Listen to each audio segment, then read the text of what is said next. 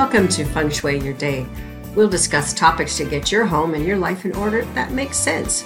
You'll hear simple solutions to live with less stress, leading to productivity, better relationships, and so much more.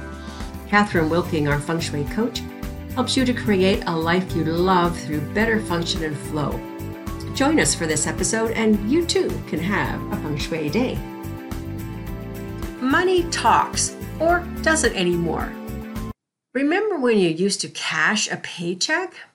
Do you remember feeling pride and importance of having a job? And then a chore to line up at the bank on Fridays to turn a paper check into cash. Hmm. Our banking and spending habits have changed over the years. So, how are you handling this?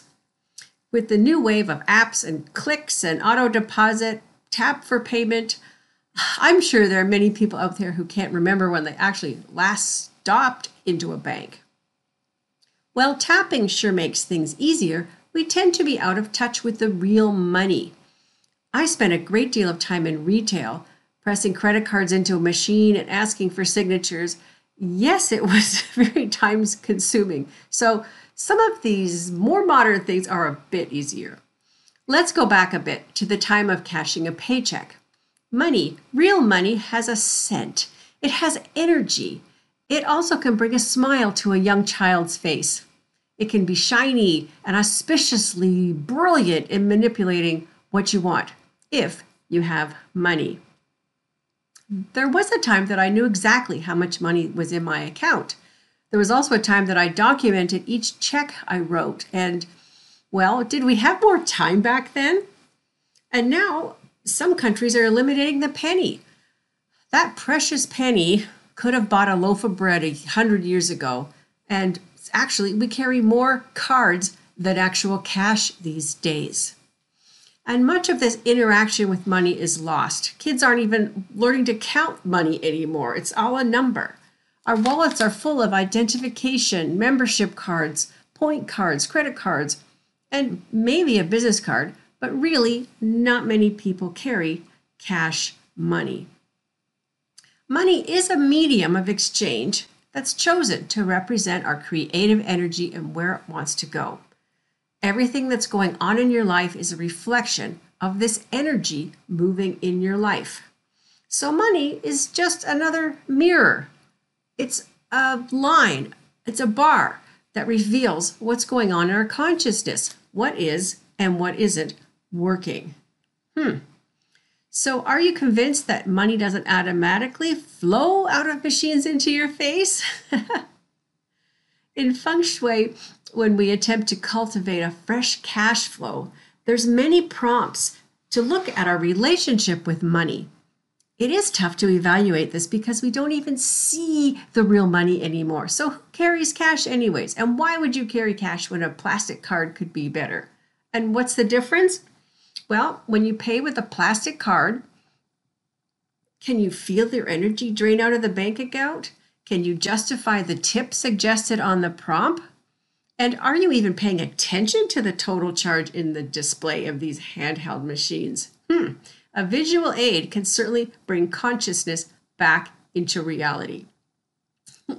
and by the way, have you seen the new Canadian $50 bills?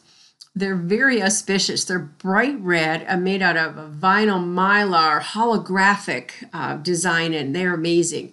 This bill is an auspicious tool to carry in your wallet and certainly able to raise that vibration in your wallet. It will indeed make you think twice about spending it because it's so beautiful and again, help you reevaluate what you are buying. So, just a side note here the water element is related to abundance and wealth. Eons ago, before tangible money, people would be constantly on the search for food and water. And if someone or a tribe lived near a stream or a body of water, that was lucky. And if the water was clean and full of fish, that was lucky too. And then, if they actually caught a fish for dinner, that was indeed a prosperous and lucky day to remember. Keeping that in mind, any wasteful behavior using water relates directly to, to your money. Be sure to fix any leaky taps, toilets, and eavesdrops that could influence your money draining away from you. Pay attention to that. When your creative energy is flowing free, you might notice more money coming into your life. When your energy gets blocked, so does your flow of money into your life. Feng Shui ethics or not, the way to receive more money is to give it the respect it deserves. Money, as a means of trading goods for services, still has a pulse. And even if you cannot see or touch this valuable resource, I challenge you to address your money by doing a few easy tasks to cultivate that spring growth in all the areas. First of all, here's the tip clean out your purses and wallets and replace if necessary. Everything should be organized. Have a place for every card, a license, and a coffee card, of course, but do not ever carry a torn or ragged wallet.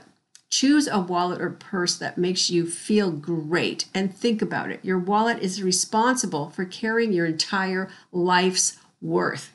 You don't want a cast off wallet, you don't want an old raggy wallet, you want one that's worth your entire life's worth. And next, cull and remove all the retail receipts, grocery lists, food wrappers every night of your purse and your wallet. This cleanup policy includes your car, as well as the areas in your home where you sit for home banking, internet purchases, and such. This respect for money energy can infiltrate your home. And then we add value to your efforts earning the money. So let's respect the money that's working for you every day, all day. Let's trust yourself to purchase what you need and know exactly where you're spending your money. Gift others so they too can embrace the wonders that are available through receiving more. And don't forget where the money is coming from an early employer, happy clients, your mother's estate, your grandfather's trust fund. Yes, there is a personal, real touch to be found. Money is available to us all, but it's not in an unlimited supply. So use this resource responsibly and watch what happens next. Perhaps there'll be a ripple happening, a shift in the universe for good habits to form, which in turn will reveal responsibility and respect for our ecosystems and so much more. Do you have a question or topic you'd like to talk with me about? You can reach me through my website, catherinewilking.com. I wish for you to have a great day every single day. So go with the flow and maneuver the course ahead. See you next week. Thanks for joining us today. You've been listening to Feng Shui Your Day with Catherine Wilking discussing practical solutions for life's issues and stress free living. Are you still frustrated with your space? A little out of sorts? Catherine can help you shift things. Pick up your free gift 10 Ways to Raise Chi Energy in Your Space. Available at catherinewilking.com. Be aware of your environment, take charge, and above all, love your life. See you next week.